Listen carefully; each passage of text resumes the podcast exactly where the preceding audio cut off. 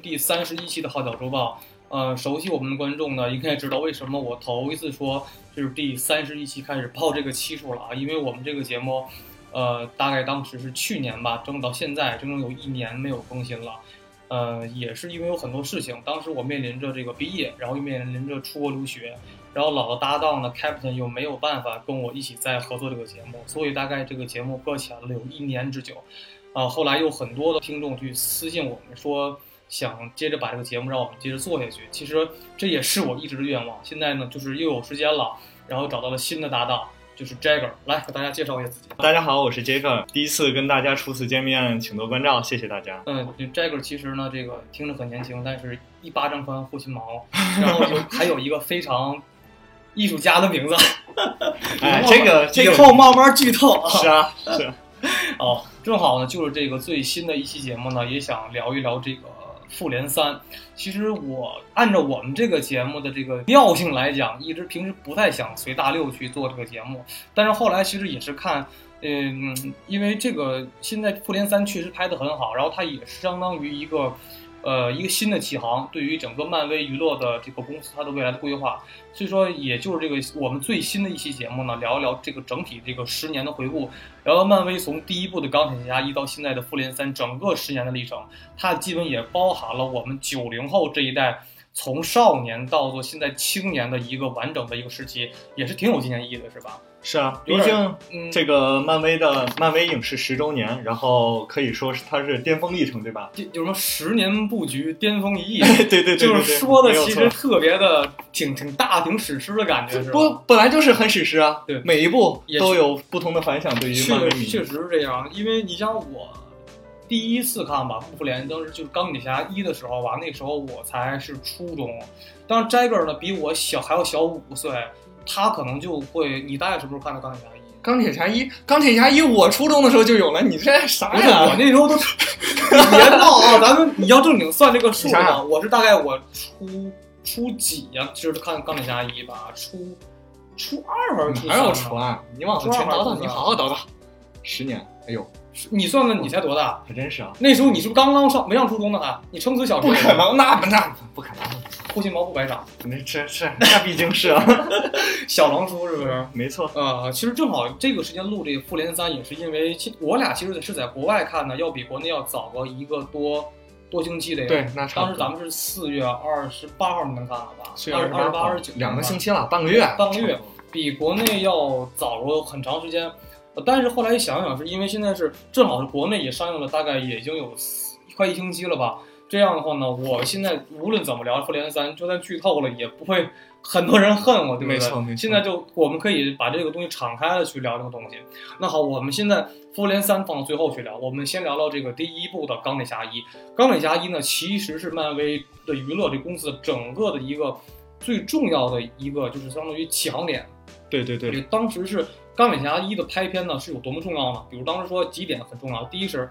呃，漫威当时是自己真的是快破产了，就是基本是没错，已经是没钱了。对对对，当时是你要当时一开始的时候，漫威在早几十年的时候已经是通过好几次破产完卖卖人物嘛，比如 X 战警打包卖给福克斯了，嗯，然后呢，这个蜘蛛侠也卖给这个索尼了。首先留就是这么钢铁侠啊，美队一些少数的几个最重要的英雄，元老级嘛，元老级，你再卖就没人了嘛。是，对。然后就我一想，后来一想，其实你这 DC 其实那么能扛，漫威真的是就是一直很窘迫过了这几年。因为从什么黄金时代、青铜时代过完之后，他们基本英雄就很少了。那当时后来神奇四侠拍的也神奇四侠也第二部开始拍特别糟糕就，是，所以说当时是漫威也是很头疼，说嗯漫漫画业肯定是不太好挣钱嘛。然后我拍电影的话怎么办？当时是，其实漫威很早就想呃拍这个钢铁侠为整个复联宇宙的第一人物。但是这个本子很不好拍，当时大概投了四家公司想融资，想投拍的时候，当时都不可不认可。因为第一个来讲，当时在零八年的时候，整个好莱坞电影的工业在特效方面，可能对于这个钢铁侠这样的角色，它的做特效设计是比较难弄的。而且在大量投资这个做特效之后，至于它这个真正的成本回收，就是说这个片子拍完之后能不能火？都是一个疑问，因为在那个之前，神奇四侠已经就拍砸了，所以很多公司都不敢接这个这个片子，大家都对这个片子未来非常的抱有这种怀疑。我投大量的资金去做特效，然后选角，然后拍摄这个东西，但到最后如果我这个投投资跟这个收入不成正比的话，就就很难弄。因为好莱坞它的票房算计是我的成本和它的回收投投入属于要成一比四的，比如说我投了一亿美金。我的票房要达到四亿美金，才能算是我把钱赚到了，并且是不再不赔钱。不是单纯咱们想啊，我投入一亿，然后回收两亿就能回本，不是，它一定要翻到四倍。这个东西是翻四倍，这个率是比较大一些的。所以说，对钢铁侠这种东西投入来讲，肯定是不小，因为你想，它肯定是要大量的工业光魔、大量公司参与去设计它的这个。特效还有整个渲染都非常的难弄一些，在这个预期票房不明朗的情况下，大家谁都不敢接这个摊子，所以当时有很多人不知道怎么拍的，而且当时是选角也是一个问题，所以就一直是迟迟搁浅。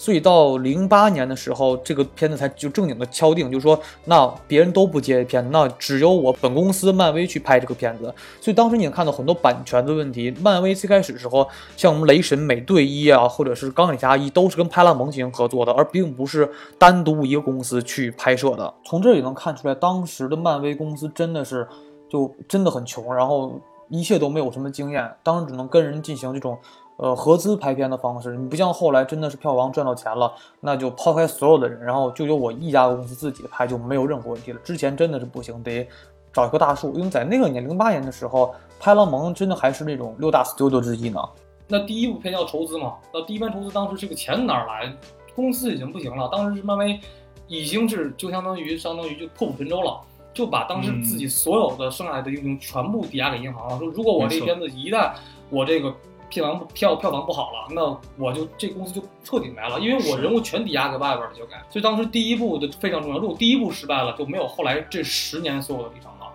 所以当时是。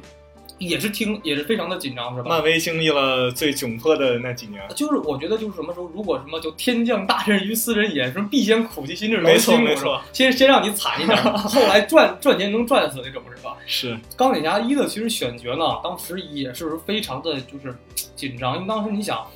呃，漫威的想法就是说我们要学福克斯拍电影，就是 X 战警的系列，说别我不请第一不请名导演。第二不请名演员，当时的演员都没有什么名气。当时除了小辣椒是可能是是呃奥斯卡的影后，但是被评为奥斯卡历届中最水的影后。当时演那个《沙翁情史》，就当时是被那个就是 Miramax 老板这有点早吧，就给炒的，就是炒就说他其实没那资格能当影后的，你知道吗？就是说捧的，因为他可能跟人有些关系怎么怎么样。嗯，潜规则啊，可能他就当时唯一一个就是算有名的角色了，是吧？就这一点。然后呢？这个主角很重要，主角选谁呢？当时漫威也没有选择很有名的人，当时选的是就是咱们现在所看到的，就是整个漫威的核心人物小罗伯特·唐尼。但是这个人当时呢，也是就是挺挺波的，因为他一开始他演文艺片，演卓别林什么的，你知道吗？演非常好。但是后来他们他有吸毒史，他他们全家就嘛，他的爸爸就领他吸毒。后来你知道唐尼的好像是大儿子，嗯，也跟他爸一起吸毒，到现在好像也是。前两年是唐尼的大儿子，对唐尼，所以说跟他爷爷辈一起，就是他们三个人都有父交子吸毒这个习惯。天哪！前前前段时间就是前两年曝光出这事儿，说还在他儿子吸毒呢。后来是唐尼说那个我尽量以后我不这么做了，知道吧？当时是唐尼是刚刚从一个好莱坞的新星变成一个就是瘾君子，当时好莱坞没人敢用他，觉得你这个人臭了。是，也没觉得他这个人能适合去演什么角色。嗯，你文艺片，你跟那种商业片，你不可能去沾边的，对不对？对对对。他不是一个气质演员，但是当时是，就漫威觉得，哎呦，就就真的很压中宝，觉得，哎呦，我就用他吧。嗯，没想到还真的就成功了。因为当时后来发现，这个唐尼本人呢，他的整个的这个人生经历，其实跟钢铁侠这人本身有点像。嗯，就是有那种，就是我先开始怎么样，后来我又落魄了，后来我又起来了。放荡公子的样子，呃，他有这个感觉，所以当时是漫威真的是就觉得压中这个宝了。后来当时是据说是唐尼当时是自己说是为了拍这个片子，就是自己把片酬压低到五十万美金一集。五十万哦，你像现在是一亿，你知道差了多少？你知道差了多少？当时到现在，就整个差了太多。当时就我说我为了拍这个片子，我五十万就出演这个，那当时确实投资已经基本都给就投没了，因为当时是这个男反派很有名。然后小辣椒也很有名气，这类人都非常有名气，你知道吗？但是唐尼是最没名气，把他选上来了。当然，因为人家好莱坞的影业不像中国就那么的畸形化，人家说把我有投资，我有钱投在特效上，而这个嗯演员的片酬放在其次，不能中国啊一个演员小鲜肉就一亿来人民币，你你真的预算全给演员了，你怎么拍啊？是不是？这就这就很尴尬。所以人家就想的非常对，说我宁可降低片酬，为了把片子拍得更好一点，所以就出现了这个第一部的这个《钢铁侠一》。当时我是初中看的这部影片吧，当时觉得特别的很新奇，觉得是当时我当时记得是这个钢铁侠，呃，第一代的时候是零八年，到现在整整是呀，真十年，整整年，十年啊，，对，没呃，复联三上映是四月底，就是今年四月底，二零一八年四月底。对。而钢铁侠上映是零八年的四月三十日到三十上，整整是哦完整的整整十年发布，十年，基本是非常长，对不对？对。而钢铁侠这个第一部的导演是乔恩·费卢，那很多以嗯听众可能对乔恩·费卢不熟悉，但是他也是很重要的漫威人物，因为他是钢铁侠里边钢铁侠的保镖就是这个导演，所以他也是又又是演然后又是导，还是比较有意思的。而当时钢铁侠的这一部为什么能成功呢？有几点，第一，当时是科幻突然就这种硬比较偏科幻那种东西吧是比较流行，当时正好是同期是，呃，应该是变形金刚。变形金刚上映，就哦这种机甲热比比比较的哦，那种高科技科幻，对，而当时是什么呀？就是，呃，我们头一次看到了这么样的一个就是超级英雄，因为他原来头你看超人吧，有点伪光正，对对对。就有点而且太完美，是那种外星人，对我们没有代入感。然后呢，我们又看蝙蝠侠吧，又比较的，就是太严肃，就太压抑这没错没错，就是我们看到大概，你甚至后来看《X 战警》吧，也感觉是比较，就是每个人都比较苦逼，就是 就是不是很有意思的每个人，除了没有一个特别强的绅士啊，对，没有一个特别强绅士。然后后来我们又看到，就是我说这个在钢铁侠出现之之前的这些超级英雄啊，甚至包括就是蜘蛛侠，蜘蛛侠有点屌丝，有点穷。对我们头次看到了一个富二代啊，纨绔子弟，然后还特别聪明，特别聪明，是个大概很天才的一个人物，又很放荡不羁，又很混蛋，又很臭屁，觉得这个人很接地气。对对不对没错，这样的超这样的人物，在我们心中是一个，哎，头次见到啊，觉得还是一个非常觉得有像我们希望觉得这人非常好，因为他有又有意思，啊，又聪明又帅，又又很有女人缘，又风流，然后又很混的性格。其实咱们都没有想到，他以这个人物设定来，可以会成为一个那么举世闻名的超级英雄。啊，对，但是后来我发现这个人，我们喜欢这样真实的超级英雄，对而且可能每个男孩都想当这样的人，对啊，钱，这是每个男孩的梦想然。后又有姑娘，然后又特别有很强大脑天才，然后反正都非常好，而且还非常真实，他不像超人那么伪光正那么的严肃什么的。没。错没错，而且我们看到他的，呃的战衣又是一点，因为他是一个普通人嘛，嗯但是他的战衣觉得是看点，就相当于你看我们我们相当于什么呀？就是这个战衣，我们每代都觉得，哎，我看比如看钢铁侠一。钢铁侠二或者三，然后看到钢铁侠，看到看到复联一，我们每代希望是看到钢铁侠的装甲有什么升级，对对对对，没错甚至觉得是每一次都有什么马克一代到马克四十、四十二、四一，这东西都有一个变化，觉得是一个特别好玩的过程。所以说它很受年轻人们去喜欢。当时真的是这个第一部拍的是一炮而红，呃，所以当时我觉得第一代的拍法还特别棒。所以后来是，如果他的不成功的话，就没法到后来漫威能那么的成功。他真的对对对第一炮把钱赚出来了，然后我们能后来让到后来的什么雷神啊、美队这些东西，如果第一代就不行了，没有所谓的后边东西。是，而当时后来我觉得最成功的是，呃，它的配乐来讲也是非常对，适合这个钢铁侠这个影片的基调和他这个钢铁侠本人托尼·史塔克本人的这个人物性格。当时放了大量 S.D.C 乐队的很多的金曲，比如《Back in Black》、《Show to Kill》等等曲子，都非常适合钢铁侠这个人物的性格。尤其是钢铁侠的第一部，就是当时作为漫威史上最重要的镜头，就是整个的一片，应该是在伊拉克或者是那种那种荒原上吧，然后美军车队开过来，就放着 S.D.C 的歌。然后包括钢铁侠的第一部和钢开头和钢铁侠第二部的开头都用都大量的使用了 AC/DC 的歌曲，所以你会觉得这个当钢 AC/DC 的歌曲特别适合钢铁侠，就一种莫名的切合感。而且说回来吧，就是小罗伯·唐尼这个人，他本人的平时中生活习惯等等的性格，其实都特别的像这个，就是钢铁侠。可以说本色出演了。对，他就说我就是这么一个人，他他觉得哎，就你觉得非常非常就像这个人，对不对？嗯，好所以说这个第一部我们觉得应该是整个漫威最成功的奠基史了。之后呢，就是这个漫威最重要的一个点就是玩彩蛋。对，没错。第一部的彩蛋里面，其实为了之后之后复仇者联盟奠定了一个很大的基础，非常大的一个基础。它有个铺垫了，就是对，没错。因为当时我们前面来看，如果没有彩蛋的话，只单纯是什么，就是钢铁侠一个独立电影嘛。嗯，但是后来彩蛋一出现，然后就是福瑞局长就出现了，因为福瑞局长他应该算是整个漫威中真正重要的联姻人，他把整个各个英雄穿插在一起，他的出现就是真正是把彩蛋的真正意义出现，就说我要把整个的超级英雄们联合在一起，做成一个联盟。但是呢，我们并不知道他跟谁联动，对对对，他只是说。有联动。当时很多人说是不了解漫威的人。就是因为很多人有的时候是没有看漫威，因为我们可能很小，初中的时候没有人看，都看日漫对，没错。当时觉得这个我们钢铁侠会跟谁联动，大家都很懵，因为当时很多人没看过复联是这种整个一个大宇宙的东西，对吧？不知道会有绿巨人啊、这些东西。但是呢，哎，接下来就是乌力浩克的出现，而无敌浩克呢，它是在零八年的八月二十号所上映在中国，然后北美时间呢是零八年的六月十三号，咱们中国要比这个要晚了。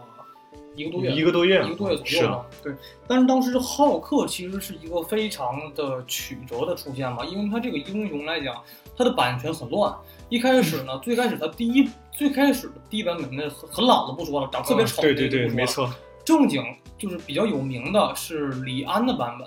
当时李安好像是说答应了就公司一些事情去帮拍摄，但是李安的风格绝对不适合拍这种影片。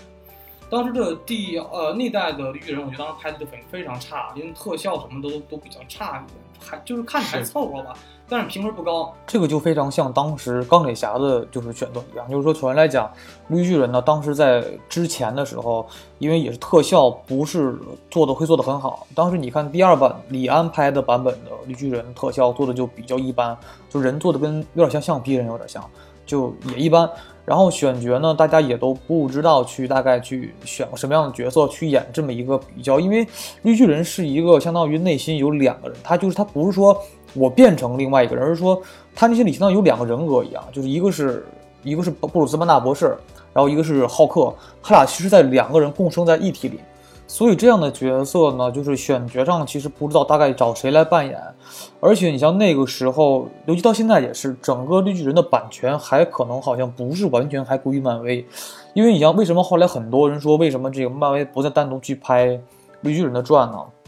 好像现在绿巨人好像还有一部分版权还是在这个环球影业手里边，所以说这个版权还比较乱。所以你会发现，其实绿巨人的这个整个的这个影片诞生其实也是比较波折的。而当时呢的第二版就是无敌浩克这版的选择呢，哎，当时是第一点就是说，一个是它的整个特效比较成熟了，就是我能做出来一个你看着是比较真实，像有皮肤的那种真实皮肤的。浩克出现了，然后当时也是特效确实比较好，因为绿军打打架或者动作场面都是比较比较宏大一点的嘛。当时漫威特效基本是世界上那个很多特效工业光芒工特效，它确实做的可以不错了，这个确实很好。然后第三个就是它的这个反派的立意确实立的也是比较深入人心。嗯，因为，你要想当时这个无敌浩克这个版本中，他的主角跟反派都是比较有名的演员嘛。你看男男主角。是这个爱德华诺顿，那也是影帝演的，各种好好片很多啊。然后反派呢，演过像落水狗，然后地图小说，还有这个海上钢琴师等等，他是这些人这些电影的男主，所以他非常的有名气。所以你到看这个电影，觉得感觉整体质量非常的不错。那时候我记得那时候我还很小，我还比较小，那时候我看大量的影评说，你都看到这部影片中浩克真正的动作戏，就有点像小型战争了。哎，你这时候就感觉是非常的很好，这部片子拍的了。就他最后真正觉得对整个漫威的十年布局有意义的，就是什么呀？最后彩蛋，没错，彩蛋。最后彩蛋将来就是应该算是绿巨人的岳父，岳父，岳父，因为因为他那个将那个将军嘛，是虽然哦，对对对，红浩过了，当然是红浩过了，但他其实你要算的话，他是他是布鲁斯班纳博士女朋友的爸爸，岳父，对岳父大人，你你只能这么算，对不对？对，没错。然后呢，他当时是到片尾了吧？他不是就各种计划失败了嘛？对。然后自己在那喝闷喝闷酒。然后钢铁侠突然进来。当时我们才知道，就是啊，这个原来是钢铁侠跟绿巨人是要有联动了，他们是一个宇宙中的，是以后要出现一个可能有联盟性的东西。而且当时我们还能看到，当时说这个福瑞局长，呃，就塞缪尔·杰克逊，他签了大概有六部的合约在漫威之六部六部合约。当时很很多人就推测这个漫威是要完全走玩一个玩个特别大的事儿，嗯，所以当时是我看这彩蛋觉得非常惊讶，这彩蛋真的是真正是把两个英雄要放在一起了。紧接着呢，就是这个第三个电影，就是《钢铁侠二》，它是在这个一零年的五月七号是中中国和大陆和美国同步上映的，导演呢还是乔恩·费卢。这个第二部的当时评评价来讲呢是比较一般，比较一般比。较一般。但是当当时我们看到当时是第二部的，首先来讲第二部的反派不是很强烈，第二个反派当时被叫做边狂嘛，边狂那个人就是电边的那个。这个人也是好莱坞特别老牌，也是特别厉害的一个老演员，叫米基·洛克。他的很有名的作品就是《摔跤王》这部作品。而他在拍完整部《钢铁侠二》之后呢，他就说我特别讨厌钢铁侠二，就是他特别不想拍，后来就一顿喷这个电影，你知道吗？虽然这部影片吧，这反派非常的有名，然后呢，又头一次出现了这个黑寡妇，还有战争机器的加入，但就这种情况下，这部的整个编剧的故事来讲，确实还是钢铁侠三部曲中方面来讲吧，评分是偏低一些，是没有偏低偏其实偏低一些吧，嗯就是没有那么高，因为因为我们期待看到更好、更更强的 BOSS 去打，因为水打鞭子感觉这个就是这个效果很一般对，啊。当就当时是我说实话，我当时是真正是，你让我看复联电影，因为我很小嘛，啊，我真正是去电影院上就看的《钢铁侠二》，当上映第一天嘛，然后晚上自己按耐不住，我当天晚上就跑电影院去看去了。然后当时我记得电影中两个镜头觉得特特别有记忆，那个时候就是一个是钢铁侠出场从那个飞机上跳下来，然后直接就是落地。在他那当时他们不是做了一个斯塔克的一个会展吗？我记得那段影片的 BGM 是 AC/DC 的《Show to Kill》，你就能感觉整个的影片跟这个音乐的搭配在一起，感觉特别的契合。那时候我还就小嘛，然后觉得特热血，在电影院中就鼓起掌了。我就感觉特别帅，当时就是知道吗是是是，那我们看到，其实，然后第二个镜头当中是钢铁侠的装甲出现了进化，就出现了可便携式装甲。便携式那个箱子是是，这个箱子，对对对，啊当时我从预告片就看到这个箱子，觉得哎好帅，因为一开始看钢铁侠穿衣服很费劲，他需要一个一堆机械手去给他穿。不过不过，你像第一部那个穿的时候真的好帅呀，震惊到了。啊，对，第一部很帅，第一部很关键整个其实当初来讲，无论我们看，呃，就之后来怎么变钢铁侠的穿衣服方式都没有第一部的有感觉，第一部有没错没错仪式感，没错没错，有那种仪式感，你知道吗？就感觉非常的帅，对对对。但是到第二部就发现这个有那个箱子了，那个箱子也很，但那个箱子我后来感觉那个箱子在装甲是比较弱，没有就是穿那个机械臂的那么穿的那么那么好，那么的强。因为你能看，哦当时我们电影院中看到那个整个的这个装甲的厚度和它的功能来讲是比较弱的，对不对？哦，当时那个装甲是银色跟红色相间的，我没记错的是这样的银。色红色，而第二代也是钢铁侠面临的就是第一个更第一个真正的危机，就是自己的身体里边反应炉需要换了，因为有污染。哦，它有污它有个对对对，有一个什么元素？它需要叫靶元素吧？靶元素好像是吧完，我不是理科生，我也不太知道是不是这么念啊。如果念错，大家可以可以指正啊。这一代主要就讲的是钢铁侠，他就是把自己身体的反应炉给换了嘛。然后接下来呢，就是这个一一年的五月八号上映的这个《雷神》，它是由这个肯尼斯·布拉布拉纳导演的这部影片。但是我个人来讲，我对《雷神》这部非常没有什么好感，感觉《雷神》这部拍的感觉就就是感觉特别傻。因为第一点就是你想啊，他是他是一个神，然后他又是一个外星人，就是你感觉没有什么的代入感。然后其实你很多当时很多不了解漫威漫画的人都可能对这个英雄觉得没有什么感觉，因为我们之前看遍了太多的这个钢铁侠这种这种电影嘛，就在地球上去嗯去生活的人，然后你头次看雷神，感觉你就非常的没有感觉。说实话啊，说实话，我在这里也是对很多嗯雷神迷啊，我不是很喜欢这个这个角色就，他就是不逃，不是是是，我不是很喜欢，因为怎么说呢？嗯，哎呀，我也不知道该怎么说了。我说我替你说吧，我替你说吧。好，其实就是什么呀？就是我第一来讲，为什么我不喜欢这个角色？因为我不喜欢漫威把整个的，就是北欧神话史改的这么狠。嗯就嗯，是第一来讲，就是了解北欧神话的朋友们肯定都大概对这个北欧神话有很多的了解，然后你会感觉这个漫威把它改太狠了，你比如说雷神跟洛基的关系，然后等等等里面的世界的构造都感觉跟神北欧神话原始中的这些东西吧，就差太远，而且把很多重要的一些的，就是角色他都基本给就是给弄没了。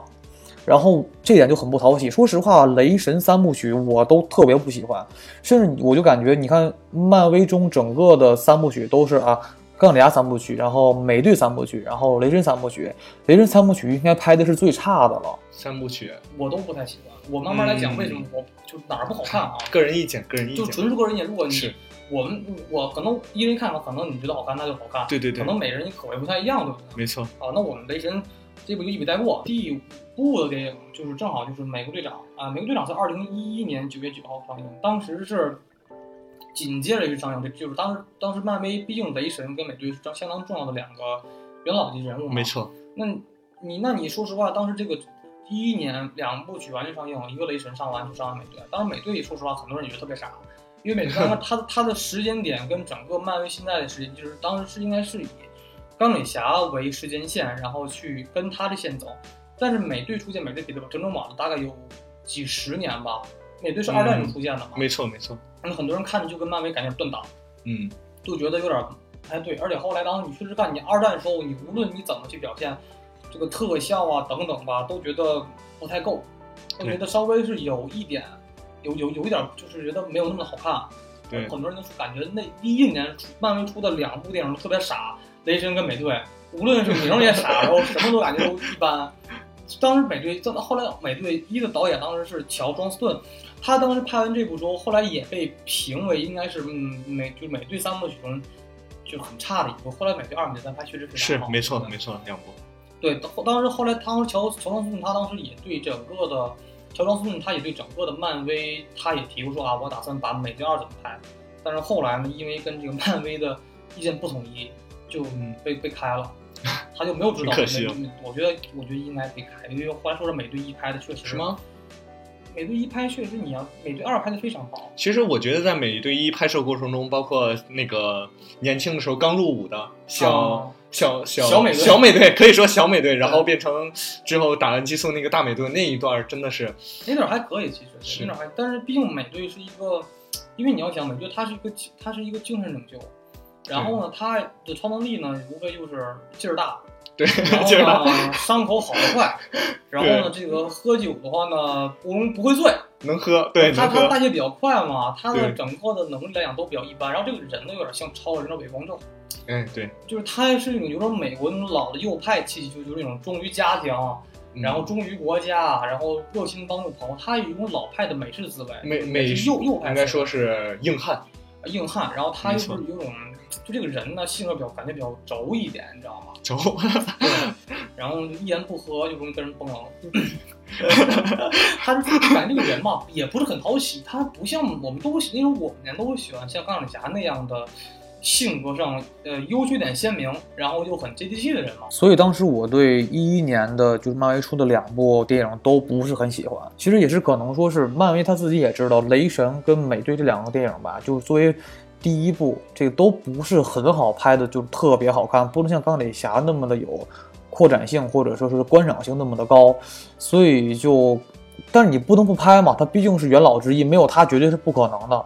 所以说，硬着头皮去拍这两部。接下来就是这一二年的《复仇者联盟》第一部了。这第一部来讲，应该是漫威最重要的第一个阶段，就是说，呃，他头一次把这些英雄全部都连在一块儿，然后之前的铺垫到这一次真正说是就是量变到了一个质变的程度了。因为你看之前我们看了很多老版的蝙蝠侠、超人这种东西，但大家都没有把这些东西给真正放在一起组成一个联盟。然后去拍出来一个故事，这个东西是比较少见一些的。所以当时你复联一确实也拍的特别的好，当时的剧本是乔斯韦登跟扎克佩恩所这个编写的。当时这个电影当时非常现象级到什么程度？就是说我当时记得这个影片上映的时候，大概我们朋友之间见的第一面都说。哎，你看那个复联一了吗？当时无论是我们同龄人，还是比我们大十几岁的人，都在去聊这部影片。当时整个是票房啊，还是口碑，基本是席卷全球吧。也确实非常现象级。当然，这部影片呢，基本把当时漫威之前铺垫的人基本都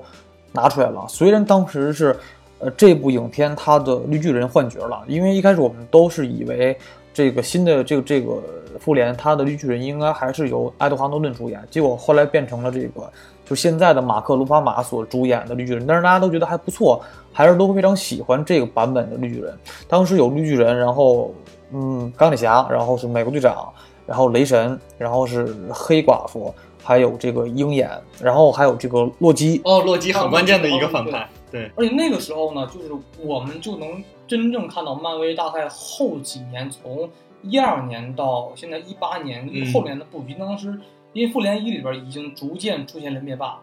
对对对，没错，因为当时没错，呃，洛基接的军队就是灭霸的原来的军队。对对对。因为到后期，你记得那个复联三里边，当时他有回忆嘛？就是小时候卡魔拉的家族，卡魔拉被被占领，灭霸去了嘛？给他了一个好像匕首一样的东西。对，然后当时不是他的部队去屠杀，当时他灭霸的部队不是说呃屠杀一半人，然后留一半人嘛？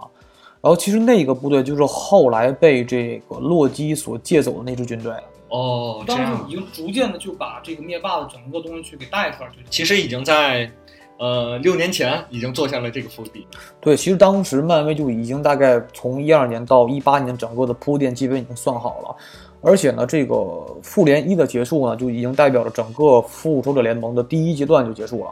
然后呢，这个第二阶段的开始呢，就是由这个二零一三年的五月一号的钢铁侠三的开始。代表整个的这个漫威第二阶段的宇宙正式开始了，就而钢铁侠三呢，应该算是钢铁侠三部曲的一个结尾篇章，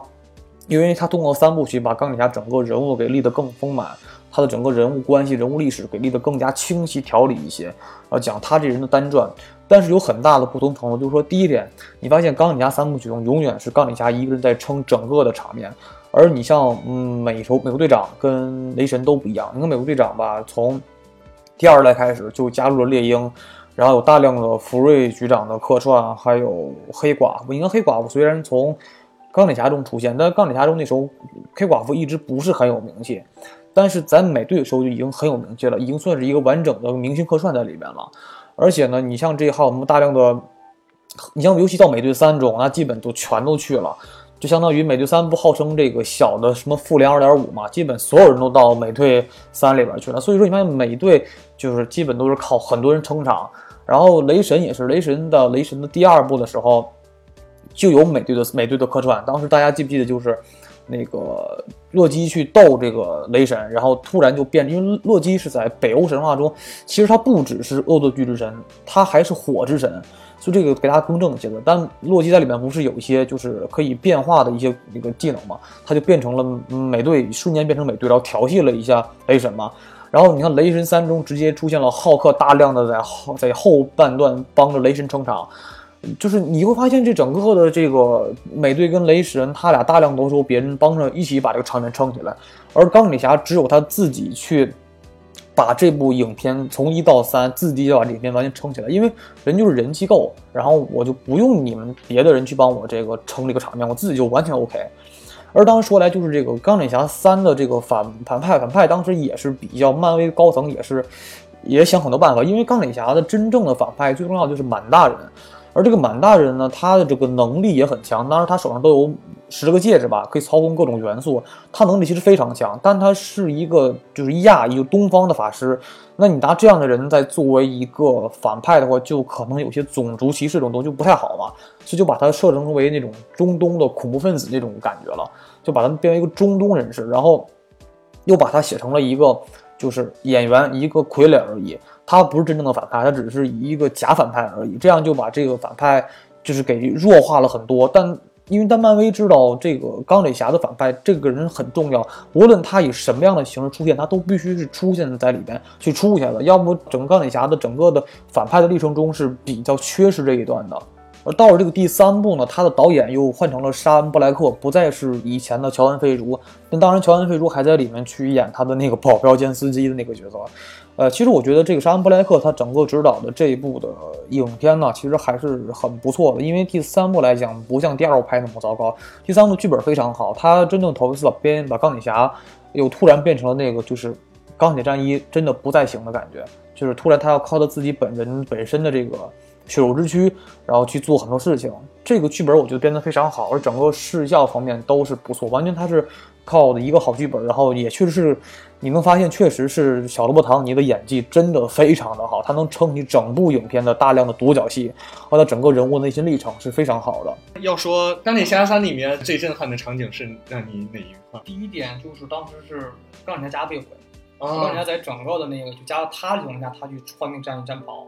嗯啊，这是比较比较感觉比较爽。然后第二个就是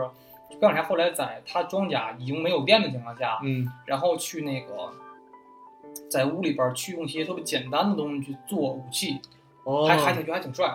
第三个就是当时后来是最后一幕，就是所有钢铁侠都出来了，是四十来号钢铁侠全都在哇，战全在天空上。那时候他图的真是我可以用远程大脑去控制这个钢铁钢铁侠去做作战嘛，我不用嗯自己去近身去打了。嗯这个就是比较有意思的点。应该这个时候吧，钢铁侠三是完全开启了第二阶段了，就是整个的漫威第二阶段已经开启了。就基本每一代都是由钢铁侠去开启一个阶段，对不对？是，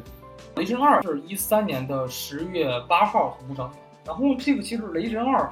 我觉得也拍的很其实《雷神二》最重点的其实就是把整个宇宙写出来的就是彩蛋。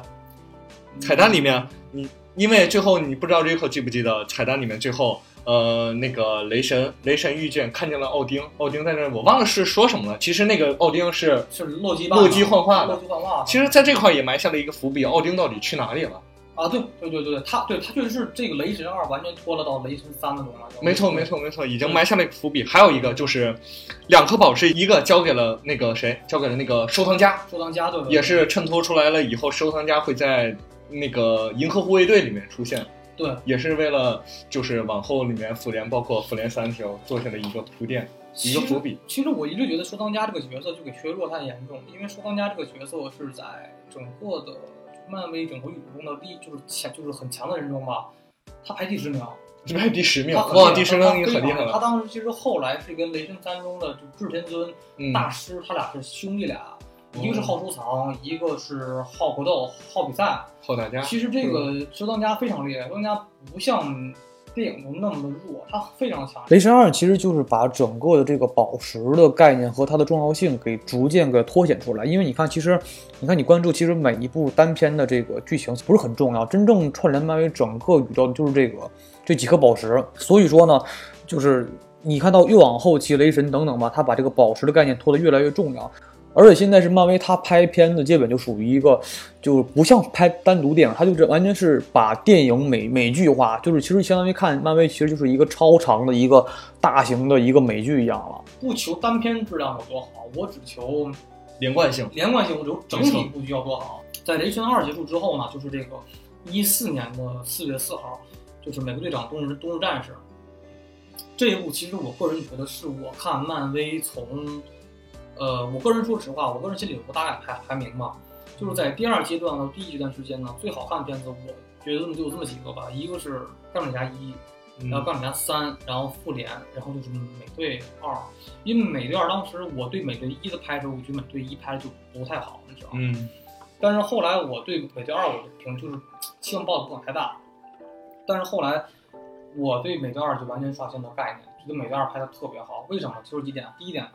美队确实服装好看了，是帅了好多，好帅啊！不傻了，你知道吗？对，没错，而且第二点就是整个这个美国队长第二部，它完全变成了一部就是就是黑暗政治惊悚片了。就这个片的类型，在以前的漫威电影中很少见。他头一次就是把原来的电影是非黑即白，就是我肯定是全部的，呃，人类社会可能会对一个很强大的这个外星人或者是怎么样的一个反派。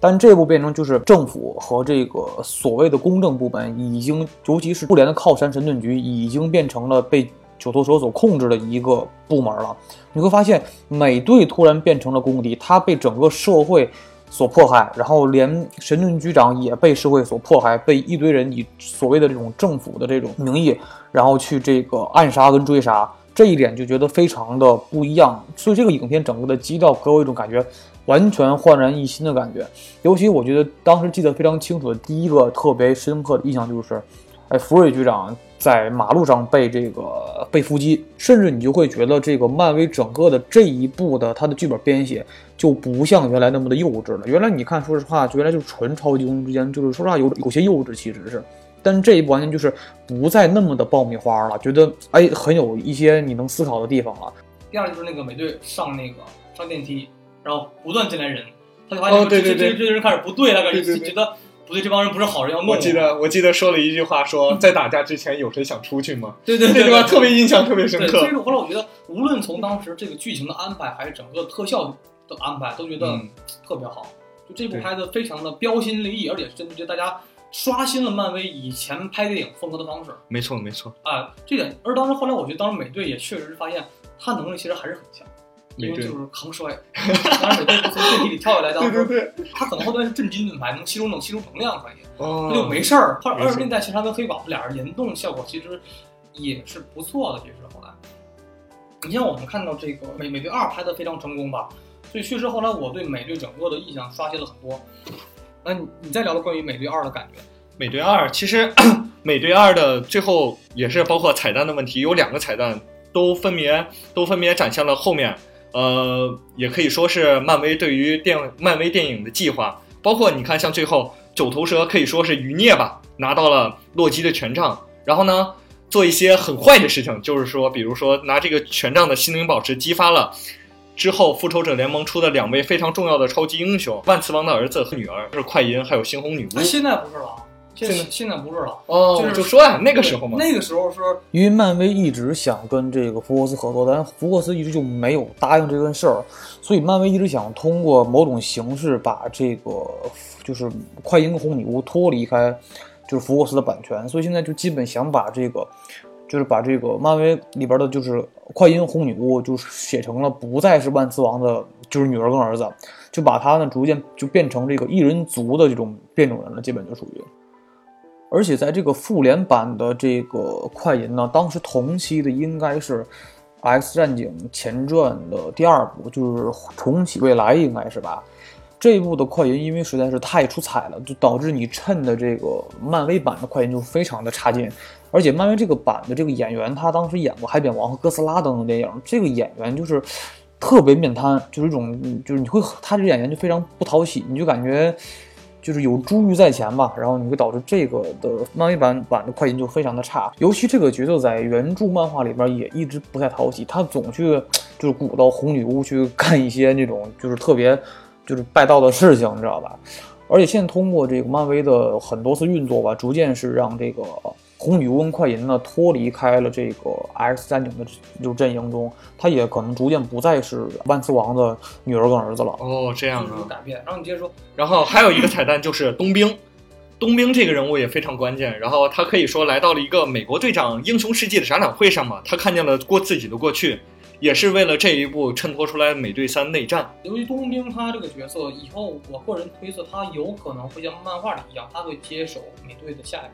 步。变成哦，二代二代美队这种是是是我也是这么觉得就很有可能冬兵的一个倾向属于。但后来就是冬兵这个感觉就是比较帅，然后他也并不是前特人特工，嗯，然后各方面感觉是一个比较比较吸引人的角色吧，还是可以其实。你看现在就是冬兵也在逐渐改为叫白狼，在黑豹里边白狼就是有人这么叫的，所以我个人觉得，呃，在第四阶段的中就是。冬兵可能会起到很重要的角色，他不再像原来那么打酱油了，去哪儿去嗯跑跑，去露露脸儿，体型会比较厉害一点。嗯，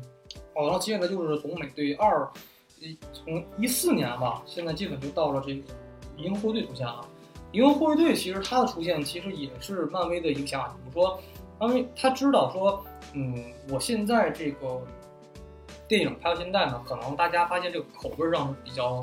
有比较觉得有点陈旧吧，那我嗯需要一个、一个宇宙东西出现，就是我从地球到一个宇宙，因为你毕竟想宇宙来讲，原来是地球跟阿斯加德就是雷神的那个世界，嗯，这两个世界感觉就中间有点离太远了，是没错。那我们需要一个中间的世界，就是一个，哎，就是一个银河护卫队。银河护卫队的风格也比较怪，它是呢融合大量的老式的迪斯科音乐，，对，上世纪八十年代的音乐比较多一点，老的美国电影歌比较多。然后后来呢，它的它的它这它这个主角呢，星爵呢也比较的有意思一点，他也像像钢铁侠很就是很贫嘴，嗯，然后呢很更贫嘴，然后更臭屁，更混。然后他这个人觉得就很贴地气，他毕竟还是地球人嘛，对不对？没错。而且你看，大家都管他叫银河逗逼队嘛。对，银河逗逼队，因为这部完全是一个就是一个大杂烩的，就是它的色彩更加的绚丽。没错。然后呢，它的这个人物呢也都逗逼，它大概出现了呃，我算算啊，星爵、卡魔拉，然后格鲁特，然后火箭浣熊，还有毁灭者，后来螳螂，后来是螳螂女了。螳螂女，在之前就是一个部队一的时候呢，只有这五个人，嗯，这五个人呢，就是感觉就是一堆废柴。虽然这五个人吧都不强，所以到虽然后来出现了螳螂女，但是也都是比较普通的人。但是呢，就漫威就想做出来一个，就是一些比较平民化的英雄。然后你看他正好就跟整个雷神啊，或者是浩克等等吧，做出来一个比较。所以说他他肯定会做出一波比较异类的人，做出一个组成团体出来。其实当时漫威的想法就是说，我可能之前拍了那么多部都比较的，就观众看久了可能会有视觉疲劳啊、审美疲劳这些东西。然后我突然做出了一个。宇宙上、星际上的一些东西，这个东西呢，就有很多喜剧化。他把一些很好玩的，就是很臭屁的梗啊，很逗的梗，然后还有一些很经典的老的那种音乐。然后更加绚丽的色彩放在里面，然后呢，给你一种比较新的感觉。因为你看《银河护卫队》和《奇异博士》以及《蚁人》这三部电影中，你都能看出来，其实是漫威一直在怕他的粉丝跟他的观众们就是看腻了，他一直想拿一些突然的作品出来去调节一下整个观众的胃口，然后让大家觉得这盘菜可以吃得更久一些。呃，《银河护卫队》的出现呢，给整个漫威宇宙一个新的可能性，就是说我在往复联三的开发中。这是一个更好的奠基石，我可以相中间相互的去呼应，我可以把它作为一条单独线，不跟任何的复联沾边。但是到最后复联三的时候，我们再碰在一起，那果然现在就是这么安排的一条路线。确实，当时漫威的整个思路是看得非常的长远。其实真的是没有这对比就没有这伤害。你像这个 DC，它也在出过同类型的影片，就是它在去模仿它，就是可能拍两部正传，我突然去做一个完全跟主线电影完全完全基本是就是很不，基本是差了，也就只有大概百分之三十左右联系的一个，相当于很独立的一个影片，一个小队出现。就是你看 DC 在拍完超人大战之后，然后做出来的这个这个自杀小队。但是你看，完全效果就不一样。自杀小队口碑特别差，人家说实话啊，你肯定是拍片质量是单片质量是有问题的，但是整体布局出的问题最大。你像其实人家漫威知道说，我把整个宇宙拍特别好之后，我突然加这部影片，那无论好与坏，我都基本能保证它的单片质量，它的整个在宇宙中的它的分量和它的最后跟整个影片所成型的一个呼应的点。而 DC 完全就只是单纯的去模仿，但是没有像漫威看的那么的全面、跟跟完完整和成熟的这个商商业思维方式，所以导致这两个影片完全最后是两种口碑分分化，一个票房也好，口碑也好，另外一个就是直接就是票房可能稍微还好一点吧，但整个口碑就爆炸了。我们这期呢聊的是从大概零八年到一四年整个漫威。呃，通过六年的时间吧，所拍出来的十部电影，就是涵盖了从漫威的第一阶段到第二阶段的一部分影片。呃，关于这个第二阶段呢，还剩下两部，我们下期去聊聊。我们打算把这个复联的十周年节目呢，做成上下的两期节目，因为毕竟这个当量是比较大一些的，所以说我们下期还会接着去聊一聊剩下的就是第三阶段的开始到这个复联三。那我们今天到这吧，拜拜，谢谢大家，拜拜。